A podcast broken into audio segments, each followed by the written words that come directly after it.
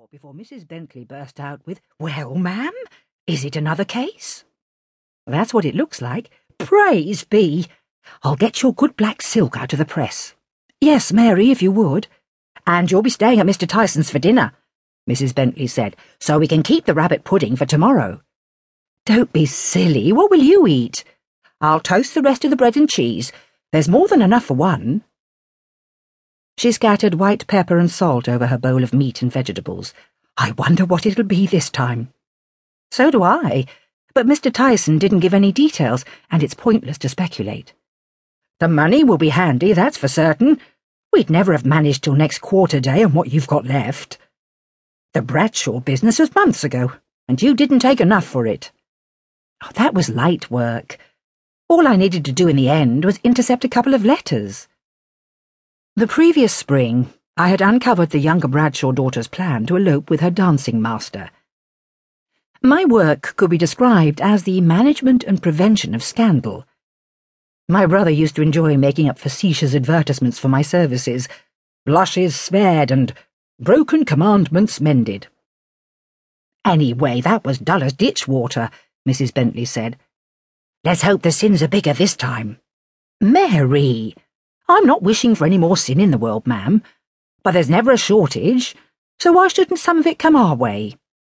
You're too charitable, that's your trouble, and too bloomin' refined to ask for more money when folks certainly ain't too refined to cheat you.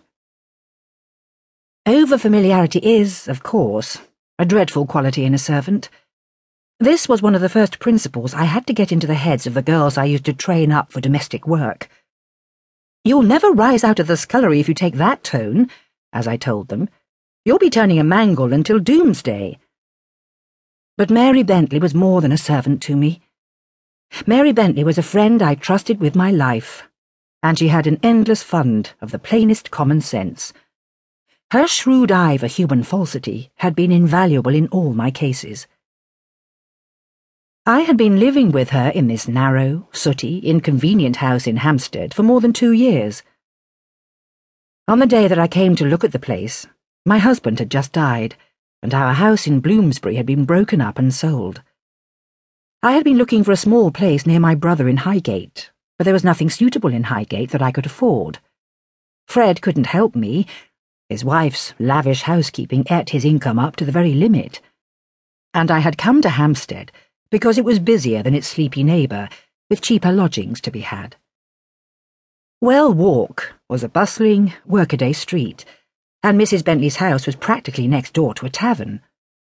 I didn't see how I could possibly live in this shabby little terrace, with carts and drays rumbling past all day. I had done my best to put a good face on things, and I really don't think pride is one of my besetting sins, but at that moment, on that damp February morning, I felt how far I had fallen. Matt would have been so sad to see me.